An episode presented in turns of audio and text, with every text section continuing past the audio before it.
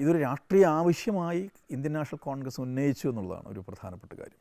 ഹിന്ദു മതത്തെ പരിഷ്കരിച്ചുകൊണ്ട് ഇന്ത്യൻ ദേശീയ പ്രസ്ഥാനത്തെ ശക്തിപ്പെടുത്തുക എന്നുള്ളതായിരുന്നു ഗാന്ധിജിയുടെ നിലപാട്. പൗരാവകാശത്തിന് വേണ്ടി നിലനിൽക്കുന്ന പരിഷ്കരിക്കപ്പെട്ട ഒരുപാട് മനുഷ്യരും ആശയങ്ങളും കൂടിച്ചേർന്ന ഒരു മണ്ഡലമാണ് യഥാർത്ഥത്തിൽ ഒരു ആശയ രാഷ്ട്രീയ മണ്ഡലമാണ് യഥാർത്ഥത്തിൽ ഈ വൈക്കം സമരത്തെ സൃഷ്ടിച്ചതെന്നുള്ളത് നമ്മൾ മറന്നുകൂടാ ഇന്നത്തെ കാര്യത്തിൽ എന്നുള്ളതാണ്.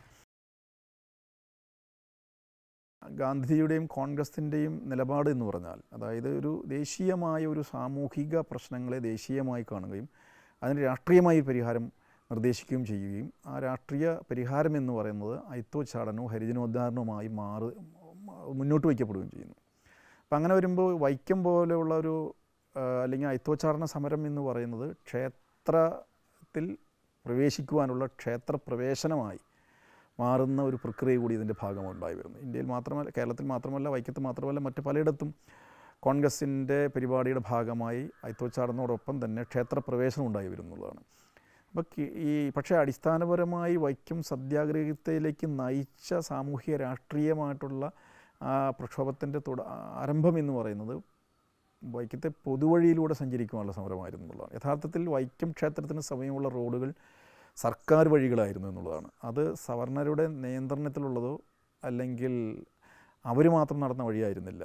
അവിടെ സവർണരെന്ന് വിളിക്കപ്പെടുന്ന ജാതികൾ നടന്നിരുന്നു ക്രിസ്ത്യാനികൾ സഞ്ചരിച്ചിരുന്നു മുസ്ലിങ്ങൾ സഞ്ചരിച്ചിരുന്നു അയിത്തജാതിക്കാരല്ലാത്ത മറ്റെല്ലാവരും അതിലൂടെ സഞ്ചരിച്ചിരുന്നു എന്നതാണ് മാത്രമല്ല ആ വഴി ക്ഷേത്രം ട്രസ്റ്റികളുടെയോ സവർണരുടെയോ ഉടമസ്ഥയിലുള്ള വഴിയായിരുന്നില്ല സർക്കാരിന്റെ വഴിയായിരുന്നു. അതുകൊണ്ട് തന്നെ സർക്കാരിന് യഥാർത്ഥത്തിൽ അത് പൊതുവഴിയായി പല കീഴാള ജാതികൾക്ക് തുറന്നു കൊടുക്കാവുന്ന ഒരു ഒരു രാഷ്ട്രീയ തീരുമാനം അല്ലെങ്കിൽ ഗവൺമെന്റൽ ഒരു തീരുമാനം മാത്രമേ ഉണ്ടായിരുന്നുള്ളൂ. കാരണം അയ്യങ്കാളി വർഷങ്ങൾക്ക് മുന്നേ തന്നെ തിരുവിതാംകൂറിലെ പ്രധാനപ്പെട്ട പൊതുവഴിയിലൂടെ വില്ലുവണ്ടി സമരം നടത്തിയപ്പോൾ അയ്യങ്കാളിയെ അറസ്റ്റ് ചെയ്തിരുന്നില്ല എന്നുള്ളതാണ്. സർക്കാർ എതിർത്തിരുന്നില്ല എന്നുള്ളതാണ് ഒരു കാര്യം. അപ്പോൾ പ്രശ്നം എന്ന് പറയുന്നത് ഇതൊരു രാഷ്ട്രീയ ആവശ്യമായി ഇന്ത്യൻ നാഷണൽ കോൺഗ്രസ് ഉന്നയിച്ചു എന്നുള്ളതാണ് ഒരു പ്രധാനപ്പെട്ട കാര്യം. രാഷ്ട്രീയ ആവശ്യമായി ഇന്ത്യൻ നാഷണൽ കോൺഗ്രസ് ഉന്നയിക്കുകയും കോൺഗ്രസ് ഒരു രാഷ്ട്രീയ പ്രസ്ഥാനവും ബ്രിട്ടീഷ് വിരുദ്ധമായൊരു നിലപാടുള്ള രാഷ്ട്രീയ പ്രസ്ഥാനം ബ്രിട്ടീഷുകാർക്കെതിരായി ദേശീയ സമരം നടത്തുന്ന ഒരു പ്രസ്ഥാനം എന്ന രീതിയിൽ ആ പ്രസ്ഥാനം മുന്നോട്ട് വയ്ക്കുന്ന രാഷ്ട്രീയ ആവശ്യത്തെ അംഗീകരിക്കേണ്ടതില്ല എന്നുള്ളത് ബ്രിട്ടീഷ് ഗവൺമെന്റ് കീഴിൽ ബ്രിട്ടീഷ് നയപരിപാടികൾ നടപ്പാക്കുന്ന തിരുവിതാംകൂർ ഗവൺമെന്റിന്റെ പോളിസിയായിരുന്നു. അതും കൂടി ഒരു ഒരു പ്രധാനപ്പെട്ട കാര്യമാണ്. അതാണ് ഇതിന്റെ ഒരു ഒരു രാഷ്ട്രീയമായിട്ടുള്ള ഒരു തലം എന്ന് പറയുന്നത്. അപ്പോൾ അതുകൊണ്ടാണ് ഈ സമരം ഇത്രയേറെ നീണ്ടുപോയതും കൂടി.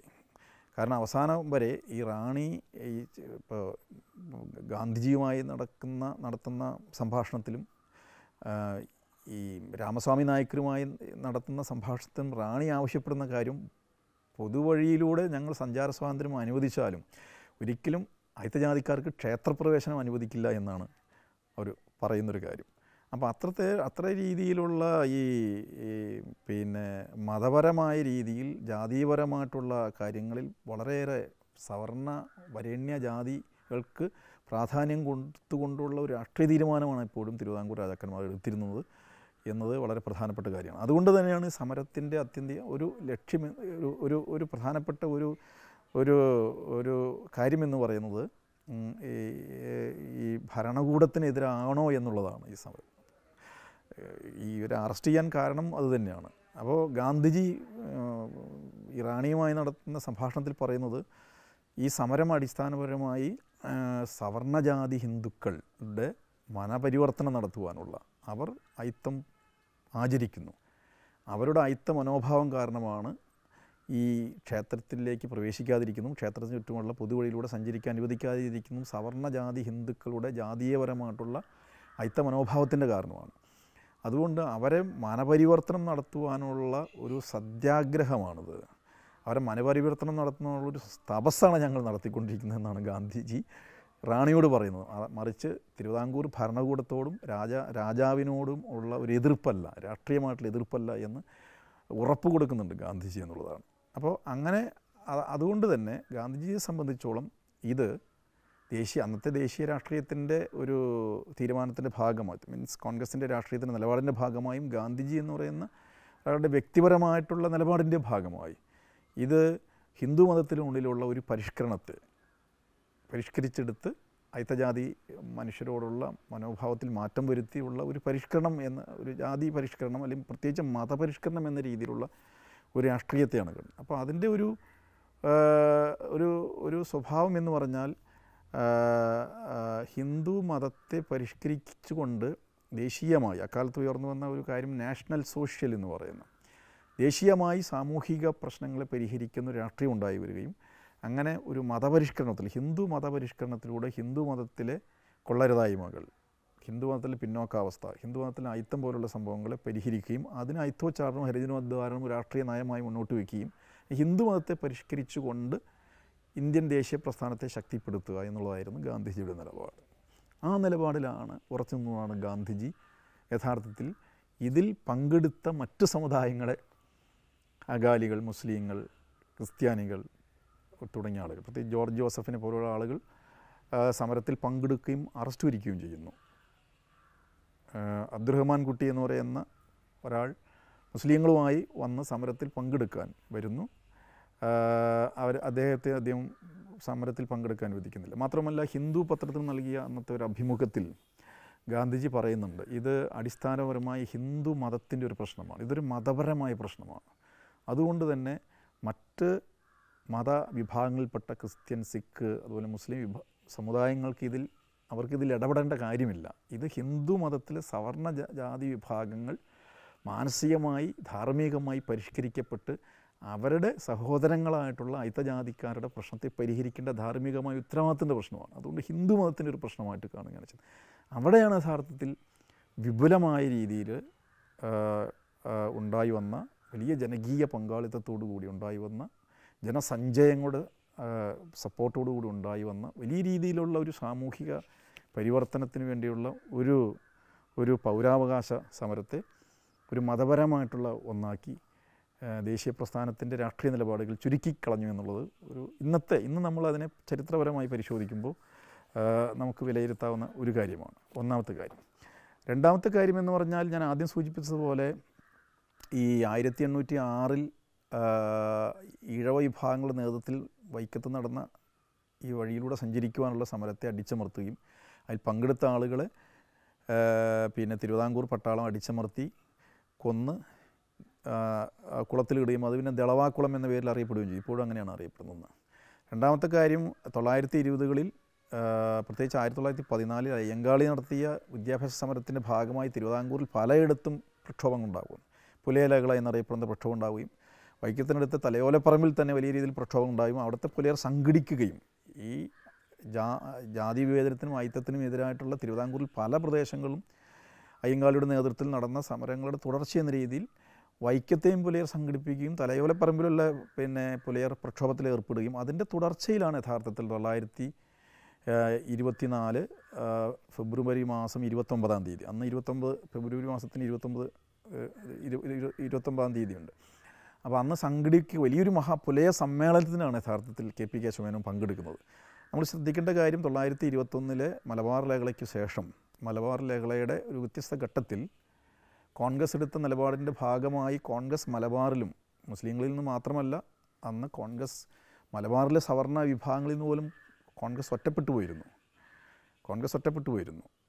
മാത്രമല്ല കോൺഗ്രസ് എന്ന് പറയുന്നത് ഒരു ഒരു തരത്തിൽ പറഞ്ഞ വരെ വരേണ്യരും ആയിട്ടുള്ള ആളുകളുടെ ഇടയിൽ മാത്രം പ്രവർത്തിച്ചൊരു പ്രസ്ഥാനമായിരുന്നു ആദ്യകാലത്ത് കോൺഗ്രസ് മലബാറിൽ പോലും. പിന്നീടത് കുടിയായ്മ പ്രശ്നങ്ങൾ ഏറ്റെടുക്കുകയും മലബാർ സമരങ്ങളിൽ പിന്നെ പങ്കെടുക്കുകയും ഒക്കെ ചെയ്യുന്നതിന്റെ ഭാഗമായിട്ടാണ് കോൺഗ്രസിന്റെ ജനകീയ അടിത്തറ മലബാറിൽ പോലും ഉണ്ടാകുന്നത്. പക്ഷേ അത് തൊള്ളായിരത്തി ഇരുപത്തൊന്നിലെ സമരത്തിന് ശേഷം കോൺഗ്രസിന്റെ നിലപാട് മൂലം ആ പിന്തുണ അവർക്ക് നഷ്ടപ്പെടുകയും ചെയ്തു. അതിനുശേഷമാണ് യഥാർത്ഥത്തിൽ തെക്കൻ പ്രദേശത്ത് പിന്നെ കൊച്ചിയിലും തിരുവിതാംകൂറിലും കോൺഗ്രസ് പ്രവർത്തനം പ്രവർത്തനം വിപുലപ്പെടുത്താൻ ശ്രമിക്കുന്നു. അപ്പോൾ പോലും അതൊരു വരേണ്യ വിഭാഗത്തിന്റെ ഇടയിൽ മാത്രം നിലനിന്നിരുന്ന ഒരു പ്രവർത്തനമായിരുന്നു കോൺഗ്രസ് തിരുവിതാംകൂറിലും കൊച്ചിയിലും ഉണ്ടായിരുന്നത്. അപ്പോൾ യഥാർത്ഥത്തിൽ ഈ വൈക്കം പ്രദേശത്തൊന്നും കോൺഗ്രസ്സുകാരൊന്നും ജനകീയമായിട്ടുള്ളൊരു അടിത്തറ ഉണ്ടായിരുന്നില്ല. കുറച്ച് ആളുകൾ അവിടെ ഉണ്ടായിരുന്നു എന്നതിനൊക്കെ വലിയ വലിയൊരു പുലയ വിഭാഗം വലിയൊരു പുലയ സമൂഹത്തിനെ സംഘടിപ്പിക്കാൻ പറ്റുന്ന രീതിയിലുള്ള ഒരു ശേഷിയൊന്നും കോൺഗ്രസ് ഉണ്ടായിരുന്നില്ല. മറിച്ച് ഈഴവരും പുലയരും സ്വമേധയാ തന്നെ മറ്റ് ശ്രീനാരായണ പ്രസ്ഥാനത്തിന്റെ ഭാഗമായും അയ്യങ്കാളി പ്രസ്ഥാനത്തിന്റെ ഭാഗമായും പ്രവർത്തി വളർന്നു വന്ന സാമൂഹ്യനീതിയുടെയും ജൈത്തവിരുദ്ധ മനോഭാവത്തിനും ജാതിവിരുദ്ധ സമരത്തിന്റെ തുടർച്ചയിലാണ് വൈക്കത്തെ പുലയരും സംഘടിപ്പിക്കപ്പെട്ടിരുന്നത്? അങ്ങനൊരു സംഘടിക്കപ്പെട്ട ഒരു സന്ദർഭത്തിലാണ് തൊള്ളായിരത്തി ഇരുപത്തിനാലിൽ കോൺഗ്രസിന്റെ ഡെലിഗേഷൻസ് ഐത്ത ജാതി ഐത്ത ഉച്ചാടനത്തിന് വേണ്ടിയുള്ള ഡെലിഗേഷൻ വൈക്കത്തെത്തുന്നത്. അങ്ങനെ ഓൾറെഡി ഇപ്പോൾ സംഘടിപ്പിക്കപ്പെട്ടു എന്ന പുലയ സമുദായത്തിന്റെ ഇടയിലേക്കാണ് കോൺഗ്രസ് വരുന്നത് എന്നുള്ളതാണ്. അപ്പോഴും കോൺഗ്രസ്സിനെ കൊണ്ട് കോൺഗ്രസ് നേതൃത്വത്തെ കൊണ്ട് ഈ പുലയ സമുദായത്തിൽപ്പെട്ട ആളുകൾ സമ്മർദ്ദപ്പെടുത്തിയാണ് പിറ്റേ ദിവസം അതായത് മാർച്ച് ഒന്നാം തീയതി ഒരു ഘോഷയാത്ര നടത്താൻ വേണ്ടി തീരുമാനിക്കും. അതായത് ലംഘനമായിട്ട് അവർ ആദ്യം പരിപാടി ആസൂ- ആസൂത്രണം ചെയ്യുന്നത്. വഴിയിലൂടെ പിന്നെ ജാഥ നടത്തി പത ഒരു യാത്ര നടത്തി ഒരു ഘോഷയാത്ര നടത്തി ലംഘിക്കുക വിലക്കുകൾ ലംഘിക്കുക എന്നുള്ള തീരുമാനമായിരുന്നു.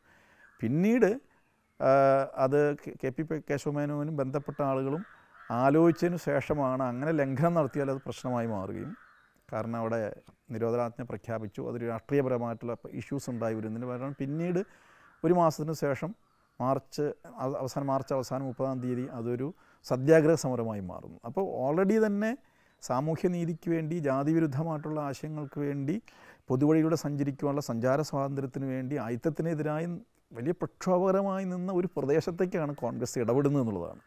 അതുകൊണ്ട് തന്നെയാണ് കോൺഗ്രസിന്റെ അല്ലാതിരുന്ന ആളുകൾ പോലും പരമ്പരാഗതമായി കോൺഗ്രസ് അല്ലാതിരുന്ന ഒരുപാട് ഇപ്പോൾ നാരായണ ഗുരുവിനെ പോലുള്ള ആളുകൾ.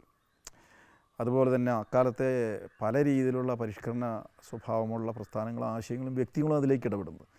അപ്പോൾ അതിൽ നിന്നും കാണിക്കുന്ന കാര്യം എന്ന് പറഞ്ഞാൽ ഇതിലൊരു ബഹുജന തലമുണ്ട് ഈ സമരത്തിന്. ആ ബഹുജന തലം ഉണ്ടായിരിക്കുമ്പോൾ പോലും അത് കോൺഗ്രസിന്റെ നേതൃത്വത്തിലല്ല അവർ നിൽക്കുന്നത്.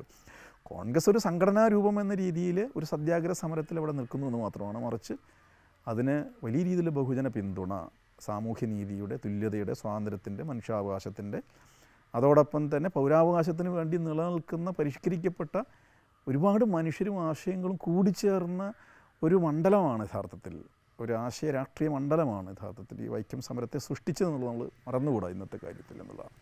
അപ്പോൾ അങ്ങനെ വളർന്നു വരികയും പക്ഷേ അത് ഒരു ഒന്നേ മുക്കാൽ വർഷത്തോളം നീണ്ടു നിന്ന സമരത്തിൽ പല രീതിയിലുള്ള പല പല രാഷ്ട്രീയ നിലപാടും പല കാഴ്ചപ്പാടുമുള്ള ആളുകൾ ഇടപെടുകയും അവരുടേതായിട്ടുള്ള കാഴ്ചപ്പാടുകൾ കൊണ്ട് തന്നെ പല രീതിയിലുള്ള തീരുമാനങ്ങൾ ഇത് എടുക്കുകയും ചെയ്യുന്നുള്ളതാണ് പ്രത്യക്ഷമായി വലിയ നേട്ടങ്ങളൊന്നും ഈ സമരത്തിന്റെ ആവശ്യങ്ങളൊന്നും വിജയി അന്ന് പ്രത്യക്ഷമായി വിജയിക്കാത്തൊരു സമരമാണ് കാരണം പ്രധാനപ്പെട്ട വഴിയിലൂടെ സ്വാതന്ത്ര്യം അനുവദിച്ചില്ല മറ്റ് പുതു വഴി ഉണ്ടാക്കിയതിന് ശേഷം മറ്റു വഴിയിലൂടെയാണ് സഞ്ചരിക്കാൻ അനുവദിക്കുന്നത് തന്നെ അപ്പോൾ ആ രീതിയിൽ നോക്കുമ്പോൾ നമുക്ക് പ്രത്യക്ഷമായ രീതിയിലുള്ള വിജയമല്ലെങ്കിൽ പോലും അത് വൈക്കം സമരം മുന്നോട്ട് വെച്ച ആശയം ഒരു സാമൂഹ്യ നീതിയുടെയും തുല്യതയുടെയും വഴി നടപ്പിന്റെയും സഞ്ചാര സ്വാതന്ത്ര്യത്തിനും പൊതുവെ നമ്മൾ പൗരാവകാശ സമരമായതുകൊണ്ട് തന്നെ പൗരാവകാശം എന്ന് പറയുന്നത് പ്രധാനപ്പെട്ട ആശയമായി മുന്നോട്ട് വെച്ച എല്ലാ മനുഷ്യരും. സാമൂഹ്യനീതിയുടെ പക്ഷത്തു നിന്ന് എല്ലാ മനുഷ്യരും ആശയങ്ങളും അതിന്റെ ഭാഗമാണ്. അതുകൊണ്ട് തന്നെ ഒരു നിശ്ചിതമായ രാഷ്ട്രീയ പ്രസ്ഥാനത്തിനോ രാഷ്ട്രീയ ആശയത്തിനോ മാത്രം അതിന്റെ ഒരു എന്താ പറയുക അതിന്റെ പ്രതിത്വം ഏറ്റെടുക്കാൻ പറ്റത്തില്ല. ഈ സമരത്തിന്റെ ഒരു പ്രത്യേകതയാണ്. അങ്ങനെ അതിന്റെ ഒരു എന്നാൽ മറ്റൊരു കാര്യം സംഭവിച്ചെന്ന് പറഞ്ഞാൽ ഇത് പിന്നീട് കേരളീയ സമൂഹത്തിൽ ചില സാമൂഹികവും മതപരവും രാഷ്ട്രീയവുമായ കാര്യങ്ങൾക്കിലേക്ക് ഇത് വഴിതിരിച്ചു വിട്ടൊരു സമരം കൂടിയാണത്. എന്ന് നമ്മൾ ശ്രദ്ധിക്കേണ്ടതുണ്ടോ എന്ന്? ചരിത്രപരമായി നമ്മൾ പരിശോധിക്കും ഒന്നാമത്തെ കാര്യമെന്ന് പറഞ്ഞാൽ ഈ ഈ നവോത്ഥാന കാലഘട്ടത്തിൽ ഒരു പൊതുവായിട്ടൊരു ഹിന്ദു മതം എന്ന് പറയുന്നത് ഉണ്ടായിരുന്നില്ല കേരളത്തിൽ. ഇന്ത്യയിൽ എവിടെയും അങ്ങനെ ഒരു രീതിയിലുള്ള ഒരു പൊതു ഹിന്ദു മതം എന്ന രീതിയിൽ ഉണ്ടായിരുന്നില്ല. ഉണ്ടായിരുന്നത് ബ്രിട്ടീഷ് കണക്കെടുപ്പ് രീതികളുടെയും അതിന്റെ ഭാഗമായി ഹിന്ദു എന്ന് വിവക്ഷിക്കപ്പെടുന്ന ഒരു സങ്കല്പമാണ് ഉണ്ടായിരുന്നത്. അപ്പോൾ ഹിന്ദുക്കൾ തന്നെ പൊട്ടന്ന് ജാതി വിഭാഗങ്ങളായി നിലനിൽക്കുന്നതാണ്. ഇപ്പോൾ സവർണ ജാതികൾ തന്നെ കീഴള ജാതി വിഭാഗങ്ങൾ മനുഷ്യരായിട്ട് കാണാൻ കണ്ടിരുന്നില്ല. അപ്പോൾ ജാതിയുടെയും ഐക്യത്തിന്റെയും ഭാഗമായി വിഭജിതമായിട്ടുള്ള ഒരു ജാതി സമുദായമാണ് പൊതുവേ ഹിന്ദു എന്ന് വിളിച്ചിരുന്നത്. പക്ഷേ തങ്ങൾ ഹിന്ദുക്കളാണെന്നുള്ളൊരു ധാരണ ഐത്യജാതി വിഭാഗങ്ങൾ ഭൂരിപക്ഷം പേർക്ക് ഉണ്ടായിരുന്നില്ല എന്നുള്ളതാണ് ഒരു കാര്യം ഒന്നാമത്തെ കാര്യം. അപ്പോൾ ഈ സാമൂഹ്യ പരിഷ്കരണങ്ങളുടെയും നവോത്ഥാനത്തിന്റെയും തുടർച്ചയിൽ പ്രത്യേകിച്ച് വൈക്കം പോലെയുള്ള ഈ വൈക്ക സത്യാഗ്രഹത്തിന്റെ ഒരു തുടർച്ചയിലുണ്ടായി വന്ന കാര്യമെന്ന് പറഞ്ഞാൽ സവർണജാതി വിഭാഗങ്ങൾ പരിഷ്കരിക്കപ്പെടുകയും ദേശീയ പ്രസ്ഥാനത്തിന്റെ ഭാഗമായി ഹരിജനോദ്ധാനത്തിന്റെ ഭാഗമായി ക്ഷേത്രപ്രവേശന ആവശ്യത്തിന്റെയൊക്കെ ഭാഗമായി ഉണ്ടായി വന്ന പൊതുവായ പരിവർത്തനത്തിന്റെയൊക്കെ ഭാഗമായി സവർണ വിഭാഗങ്ങൾ പരിഷ്കരിക്കപ്പെടുകയും അവരോട്ടനവധി സംഘടനകൾ ഉണ്ടാവുകയും ആ സംഘടനകളുടെയൊക്കെ താല്പര്യങ്ങളുടെയും ആ സംഘടനകളൊക്കെ രാഷ്ട്രീയമായ ഇച്ഛയുടെയും ഭാഗമായി ഒരു ഭൂരിപക്ഷ ഹിന്ദു എന്ന് പറയുന്ന ഒരു സങ്കല്പം ഉണ്ടായി വന്നു എന്നുള്ളത് ഇവിടെ നമുക്ക് പ്രധാനപ്പെട്ട ഒരു കാര്യമാണ്. അതിൽ പരിഷ്കരിക്കപ്പെട്ട സവർണ ജാതി വിഭാഗങ്ങളും സംഘടനകളും. ഇപ്പോൾ ഇപ്പോൾ നമ്മൾ നായർ സമുദായങ്ങൾ സമുദായ നായർ ജാതിയിൽ സമ സമജാതിവൽക്കരിക്കപ്പെട്ട നായർ സമുദായമായി മാറുന്നു. അവർ സവർണരാണെന്ന് സ്വയം പ്രഖ്യാപിക്കുന്നു. അങ്ങനെയുള്ള സംഘടനകൾ ഈ ഹിന്ദു മതത്തിന്റെ പ്രധാനപ്പെട്ട വക്താക്കളായി മാറുകയും പിന്നീട് തുടർന്നുണ്ടായ സന്ദർഭം ഉണ്ടായി മാറുകയും ഈ കീഴാള ജാതി വിഭാഗങ്ങളിൽ പറയർ പുലയർ കുറവർ അയിത്തജാതി വിഭാഗങ്ങളിൽ നിന്ന് പൊതുവെ വിളിക്കപ്പെടുന്ന ഇഴവർ ഉൾപ്പെടെയുള്ള ആളുകളെയും കൂടി ഉൾക്കൊണ്ടുകൊണ്ട് ഒരു പൊതു ഹിന്ദു എന്ന് മാറിയും അതൊരു ഭൂരിപക്ഷ സമുദായമാണ് കേരളത്തിൽ എന്നുള്ള ഒരു സംജ്ഞ എന്നൊരു ഒരു കാഴ്ചപ്പാട് രാഷ്ട്രീയമായി സാമുദായികമായി മതപരമായി ഉണ്ടായി വന്നു എന്നുള്ളത് ഒരു പ്രധാനപ്പെട്ട വൈക്കം സത്യാഗ്രഹത്തിന്റെ തുടർച്ചയിൽ അതിനോട് ആ പ്രോസസ്സിന്റെ ഭാഗമായിട്ടാണ് അതിന്റെ പ്രക്രിയ അതിനു മുന്നേ ആരംഭിച്ചിരുന്നു മനസ്സിലായി? അതിന്റെ പ്രക്രിയ സാമൂഹ സാമുദായിക പരിഷ്കരണത്തിന്റെ നവോത്ഥാനത്തിന്റെ ഒക്കെ തുടർച്ചയിലും അതുപോലെ തന്നെ കൊളോണിയലായിട്ടുള്ള ഇടപെടലിന്റെ ഭാഗമായും ഒക്കെ പല രീതിയിലുണ്ടായി വന്ന ഒരു പ്രക്രിയയാണ്. പക്ഷേ അതിന്റെ ഒരു പരിസമാപ്തിയിലേക്ക് എത്തുന്നത് വൈക്കം സഗദ്യാഗ്രഹത്തിനോടുള്ള വ്യത്യസ്ത ജാതി സമുദായങ്ങളുടെ ഇടപെടലിന്റെ ഭാഗമായി ഒരു പൊതു ഹിന്ദു എന്ന് പറയും. അങ്ങനെ പിന്നീട് ഈ ഐത്തോച്ചാടനവും ഹരിദിനോദ്ധാരണവും എന്ന് പറയുന്നത് ക്ഷേത്രപ്രവേശനത്തിന് വേണ്ടിയുള്ള ആവശ്യങ്ങളായി ഗുരുവായൂർ സത്യാഗ്രഹം മുതൽ. അങ്ങനെയുള്ളത് ആവശ്യമായി വരികയും അങ്ങനെ ഹരിജനങ്ങൾ എന്ന് വിളി അക്കാലത്ത് വിളിച്ചിരുന്ന അയിത്തജാതിക്കാരെ ഉൾക്കൊണ്ടുകൊണ്ടുള്ള ഒരു ഹിന്ദു ഉണ്ടാവുകയും ആ ഹിന്ദു ഭൂരിപക്ഷ സമുദായമാണെന്നുള്ള ഒരു രീതിയിലേക്ക് വരികയും അത് ഒരു രാഷ്ട്രീയ സമ്പർക്കമായി ഒരു ഹിന്ദു സമുദായത്തിന്റെ വക്താക്കൾ ഞങ്ങളാണ് അല്ലെങ്കിൽ ഞങ്ങൾ ഹിന്ദു സമുദായമാണ് എന്ന് മറ്റ് സമുദായങ്ങളെ മുസ്ലിങ്ങൾ ക്രിസ്ത്യാനികളെയൊക്കെ മുൻനിർത്തിക്കൊണ്ടുള്ള ഒരു സമീപനം പലപ്പോഴും സമകാലിക സന്ദർഭത്തിൽ പോലും ഉണ്ടായി വരുന്നതിന് നന്ദി കുറിച്ച ഒരു പ്രധാനപ്പെട്ട സംഭവം കൂടിയാണ് എന്നുള്ളതാണ്. മറ്റൊരു കാര്യം എന്ന് പറഞ്ഞാൽ ഈ ഞാൻ ആദ്യം സൂചിപ്പിച്ച പോലെ നവോത്ഥാനത്തിന്റെ തുടർച്ചയിലാണ് യഥാർത്ഥത്തിൽ. ഈ നവോത്ഥാന ആശയങ്ങളെ തുടർച്ചയിലാണ് വൈക്കം സത്യാഗ്രഹ സമരത്തിലേക്ക് എത്തിച്ചേർന്ന സാമൂഹ്യ രാഷ്ട്രീയ സന്ദർഭം ഉണ്ടായി വരുന്നത്. അപ്പോൾ എന്തായിരുന്നു കീഴാള നവോ കീഴാള സമൂഹങ്ങൾ ഉയർത്തിക്കൊണ്ടുവന്ന അല്ലെങ്കിൽ അയ്യങ്കാളി നാരായണഗുരു പൊയ്കലപ്പച്ചൻ തുടങ്ങിയ പ്രസ്ഥാനങ്ങൾ ഉയർത്തിക്കൊണ്ടുവന്ന ഒരു പ്രധാനപ്പെട്ട ആശയം എന്ന് പറയുന്നത് പിന്നെ ജാതി വിരുദ്ധമായ ഒരു ജനാധിപത്യ സങ്കല്പമായിരുന്നു ഒന്ന്. അത് സാഹോദര്യം തുല്യത നീതി തുടങ്ങിയ കാര്യങ്ങൾ ഒന്നാണ് ഒന്നായിരുന്നു. അതായത് ഈ ജാതി വിരു ജാതി വിരുദ്ധതയായിരുന്നു പ്രധാനപ്പെട്ട ഒരു നവോത്ഥാനത്തിന്റെ പ്രധാനപ്പെട്ട ആശയം ജാതിയുടെ ഭേദരൂപങ്ങൾക്കെതിരായിട്ടുള്ള ജാതി വിരുദ്ധമായിട്ടുള്ള ഒരു ഒരു രാഷ്ട്രീയ സാമൂഹിക കാഴ്ചപ്പാടുണ്ടാവുകയും അതിനനുസരിച്ചമായിട്ടുള്ള ഒരു പൊതുസമൂഹം ഉണ്ടാവണമെന്നും ജാതീയപരമായി അടിച്ചമർത്തപ്പെടുന്നവർ അയിത്തം പോലെയുള്ള അടിമത്തം പോലെയുള്ള പ്രശ്നങ്ങൾ അനുഭവിച്ച മനുഷ്യർക്ക് സമൂഹത്തിൽ വിഭവങ്ങളിൽ വിദ്യാഭ്യാസത്തിൽ വിഭവങ്ങൾ രാഷ്ട്രീയത്തിൽ ഭരണ ഭരണത്തിൽ അധികാരത്തിൽ പങ്കാളിത്തം കിട്ടുന്നതിന് വേണ്ടിയുള്ള ആശയങ്ങളാണ് ഉയർത്തി ഉയർത്തിക്കൊണ്ടുവന്നത്. അപ്പോൾ ഭൂമി ഉൾപ്പെടെയുള്ള വിഭവങ്ങൾ പങ്കാളിത്തം വേണം വിദ്യാഭ്യാസത്തിൽ പങ്കാളിത്തം വേണം എന്നുള്ള ആവശ്യങ്ങൾ സർക്കാർ ഉദ്യോഗങ്ങളിൽ പങ്കാളിത്തം വേണമെന്നുള്ള ആവശ്യങ്ങളെല്ലാം നാരായണ ഗുരുവും ചട്ടമ്പി സ്വാമികളും ആ, ചട്ടമ്പി സ്വാമിയല്ല നാരായണൂരും വൈകലപ്പച്ചനെ തുടങ്ങിയ പ്രസ്ഥാനം ഉയർത്തിക്കൊണ്ടുവരുന്നു. ഈ ഈ തൊള്ളായിരത്തി ഇരുപത്തി നാലിന് ശേഷം അതായത് വൈക്കം സത്യാഗ്രഹത്തിന് ശേഷത്തോടു കൂടി ഇത്തരം ആവശ്യങ്ങൾ പിന്തള്ളപ്പെട്ടു എന്നുള്ളതാണ്.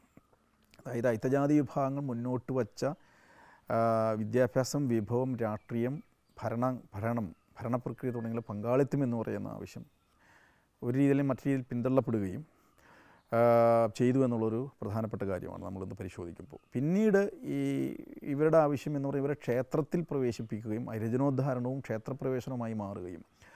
അപ്പോൾ സ്വാഭാവികമായി പ്രത്യക്ഷമായ ജാതിയുടെ വിവേചനം അയിത്തം പോലെയുള്ള വിവേചനങ്ങൾ സാമൂഹ്യപരമായിട്ടുള്ള മാറ്റി നിർത്തൽ പ്രക്രിയയ്ക്ക് പരിഹാരമുണ്ടാക്കിയാൽ അടിസ്ഥാനപരമായി കീഴായ്മയ്ക്ക് പരിഹാരമുണ്ടാവും. ജാതീയപരമായ കീഴാളത്വത്തിന് പരിഹാരം എന്ന് പറയുന്ന അയിത്തോച്ചാടനവും ക്ഷേത്രപ്രവേശനവുമാണെന്നുള്ള ധാരണയിലേക്ക് വരികയും അടിസ്ഥാനപരമായി വിഭവം വിദ്യാഭ്യാസം സമ്പത്ത് രാഷ്ട്രീയ അധികാരം ഉദ്യോഗ ഭരണരംഗത്തുള്ള പ്രാതിനിധ്യം എന്നിവ പിന്തള്ളപ്പെടുകയും ചെയ്തു. അതിപ്പോഴും ഐത്തജാതി വിഭാഗങ്ങൾ ഈഴവർ ഉൾപ്പെടെയുള്ള പട്ടിക വിഭാഗങ്ങൾ ഉൾപ്പെടെയുള്ള ആദിവാസികൾ ഉൾപ്പെടെയുള്ള പിന്നോക്കജാതി വിഭാഗങ്ങൾ ഉൾപ്പെടെയുള്ള സമൂഹങ്ങളിൽ സംഭവിച്ചിരിക്കുന്ന കാര്യം അതാണ്. അവർക്ക് ഹിന്ദു സമുദായത്തിൽ മായി അവർ മാറുകയും എന്നാൽ അതോടൊപ്പം തന്നെ അവരുടെ പ്രാതിനിധ്യത്തിന്റെയും അധികാരത്തിന്റെയും പങ്കാളിത്ത പ്രശ്നങ്ങളില്ലാതെ പുറന്തള്ളപ്പെടുകയും ചെയ്തു എന്നുള്ളത് ഇന്നത്തെ ഈ സന്ദർഭത്തിൽ നമുക്ക് പുനഃപരിശോധിക്കാവുന്നതാണ് മറ്റൊരു കാര്യം എന്ന് പറഞ്ഞാൽ അയിത്തം എന്ന് പറയുന്നത് കേവലം തൊടലും തൊടായ്മയുമായിട്ട് മാത്രം പരിഗണിക്കേണ്ട ഒരു പ്രശ്നമല്ല. അയിത്തം എന്ന് പറഞ്ഞാൽ ഒരു പ്രയോഗമാണ്. അയിത്തം നിലനിൽക്കുന്നത് ജാതി ഉള്ളതുകൊണ്ടാണ് ജാതി വ്യവസ്ഥാപരമായി നിലനിൽക്കുന്ന ഒരു സാമ്പത്തിക അധികാരക്രമമാണ്. സാമ്പത്തിക സാമൂഹ്യ അധികാരക്രമം ഒരു അധികാര ബന്ധമാണ് ജാതി എന്ന് പറഞ്ഞാൽ. അപ്പോൾ അതിന്റെ ഒരു ഉൽപ്പന്നമാണ്. ജാതിയുടെ ഒരു വിവേചന രൂപമാണ് അയിത്തം എന്ന് പറയുന്നത്. അപ്പം ജാതിയുടെ പ്രശ്നങ്ങൾ ജാതി സൃഷ്ടിച്ച അടി ജാതീയപരമായി അടിച്ചമർത്തപ്പെട്ടവർക്ക് ജാതി സൃഷ്ടിച്ച പ്രശ്നങ്ങൾ അയിത്തമില്ലാതായത് കൊണ്ട് പരിഹരിക്കപ്പെടുന്നില്ല. അപ്പം ജാതി പ്രശ്നങ്ങൾ അവിടെ നിൽക്കുന്നു. അയിത്തം എന്ന് പ്രത്യക്ഷമായ ജാതിയുടെ വിവേചന രൂപങ്ങൾക്ക് കുറഞ്ഞു അത് പല രീതിയിലുള്ള വൈക്കം സമരം പോലുള്ള സമരത്തിന്റെ തുടർച്ചയിലുണ്ടായി വന്ന പല രീതിയിലുള്ള അത് കോൺഗ്രസ് മാത്രമല്ല ധാരണ പ്രവർത്തനങ്ങൾ മാത്രമല്ല മറ്റൊന്ന് ഒട്ടനവധി സാമൂഹ്യ നീതി പ്രസ്ഥാനങ്ങൾ രാഷ്ട്രീയ പ്രസ്ഥാനങ്ങൾ സോഷ്യലിസ്റ്റ് പ്രസ്ഥാനങ്ങൾ കാർഷിക പ്രക്ഷോഭങ്ങൾ പിന്നെ ജന്മിവിരുദ്ധ സമരങ്ങൾ ഭൂ പിന്നെ കാർഷിക പ്രക്ഷോഭങ്ങൾ കാർഷിക കാർഷിക രംഗത്തുള്ള പരിഷ്കരണ പ്രവർത്തനങ്ങൾ അങ്ങനെ വലിയ വിപുലമായിട്ടൊരു പ്രവർത്തനങ്ങളുടെ ഭാഗമായിട്ടാണ് ഈ ഇരുപതുകൾക്ക് ശേഷം ഉണ്ടായി വന്ന എന്താണ് ജാതിത്വത്തിന്റെ ശക്തി കാഠിന്യം കുറഞ്ഞത്. പക്ഷേ ജാതീയപരമായിട്ടുള്ള പുറന്തള്ളലും വിവേചനവും പല രൂപത്തിൽ ഇന്നും തുടരുന്നു. കേരളത്തിൽ തന്നെ.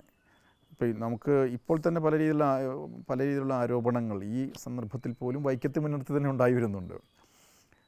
അപ്പോൾ അത് കാണിക്കുന്ന എന്താണ്? ജാതിപരമായ അസമത്വം നിലനിൽക്കുന്നു ജാതി സൃഷ്ടിച്ച വിവേചനം നിലനിൽക്കുന്നു ജാതി സൃഷ്ടിച്ച കീഴാള ജാതി വിഭാഗങ്ങൾ സൃഷ്ടിച്ച വിഭവമില്ലായ്മ അധികാരത്തിൽ പങ്കാളിത്തമില്ലായ്മ വിദ്യാഭ്യാസത്തിൽ ആനുപാതികമായ പ്രാതിനിധ്യമില്ലായ്മ തുടങ്ങിയവ നിലനിൽക്കുന്നു എന്നുള്ളത് ഒരു പ്രധാനപ്പെട്ട കാര്യം. ഈ അടുത്ത് ഇപ്പോൾ ഉണ്ടായി വന്ന ഇപ്പോൾ കെ ആർ നാരായണൻ ഇൻസ്റ്റിറ്റ്യൂട്ടിലെ ജാതി വിവേചനത്തിന്റെ പ്രശ്നം. അല്ലെങ്കിൽ ദൈനംദിനം നമ്മൾ കേരളത്തിന്റെ സാമൂഹ്യ ജീവിതത്തിൽ അയിത്തജാതി വിഭാഗങ്ങൾ അനുഭവിക്കുന്ന സാമൂഹികമായ പുറന്തള്ളൽ സാംസ്കാരിക മേഖലയിലുള്ള അവരെ അവരെ പുറന്തള്ളുന്ന പ്രക്രിയ അവർക്ക് ഭൂമിയില്ലായ്മ വിഭവമില്ലായ്മ പ്രാതിനിധ്യക്കുറവ് തുടങ്ങിയ പ്രശ്നം ഇപ്പോഴും തുടരുന്നു എന്നുള്ളതാണ്. എങ്കിൽ എങ്കിൽ എങ്കിലും അയിത്തം പോലെയുള്ള പ്രത്യക്ഷമായ ജാതി വിവേചനത്തിന്റെ രൂപങ്ങൾ പല രീതിയിലുള്ള പ്രസ്ഥാനങ്ങൾ ഇടപെടൽ മൂലം അതിന് കുറവ് വന്നിട്ടുണ്ട്.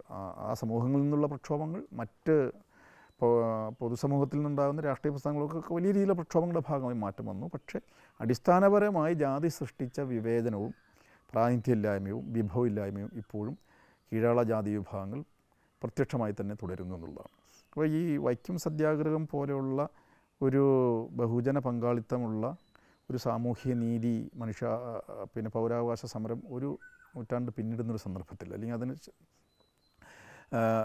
പിന്നെ അതിന്റെ നൂറ് വർഷം ആഘോഷിക്കുന്ന ഈ സന്ദർഭത്തിൽ നമ്മൾ ഇതിനെ വളരെ രീതിയിൽ ആഘോഷിക്കുന്നതോടൊപ്പം തന്നെ ഈ അയിത്തം എന്ന് പറയുന്ന ഒരു പ്രശ്നം ജാതീയപരമായിട്ടുള്ള ഒരു വ്യവസ്ഥയുടെ ഒരു ഭാഗമാണെന്നും ജാതീയപരമായ വ്യവസ്ഥ സൃഷ്ടിച്ച കീഴാള ജാതി വിഭാഗങ്ങൾ സൃഷ്ടിച്ച ചരിത്രപരമായിട്ടുള്ള പിന്നോക്കാവസ്ഥയും അത് പരിഹരിക്കുവാനുള്ള അത് പരിഹരിക്കുവാനുള്ളതെന്ന് പറഞ്ഞാൽ വിഭവം വിദ്യാഭ്യാസം അധികാരം പങ്കാളിത്തം തുടങ്ങിയ കാര്യങ്ങളിൽ ഈ വിഭാഗങ്ങൾക്കുള്ള പ്രാതിനിധ്യം എത്ര നമുക്ക് നേടാൻ കഴിഞ്ഞു എന്ന് മുൻനിർത്തിയാണ് യഥാർത്ഥത്തിൽ സമകാലികമായി ഐത്തം സത്യാ സത്യാഗ്രഹത്തെ നമ്മൾ ചരിത്രപരമായി സ്ഥാനപ്പെടുത്തേണ്ടതെന്നാണ് എനിക്ക് തോന്നുന്നത്.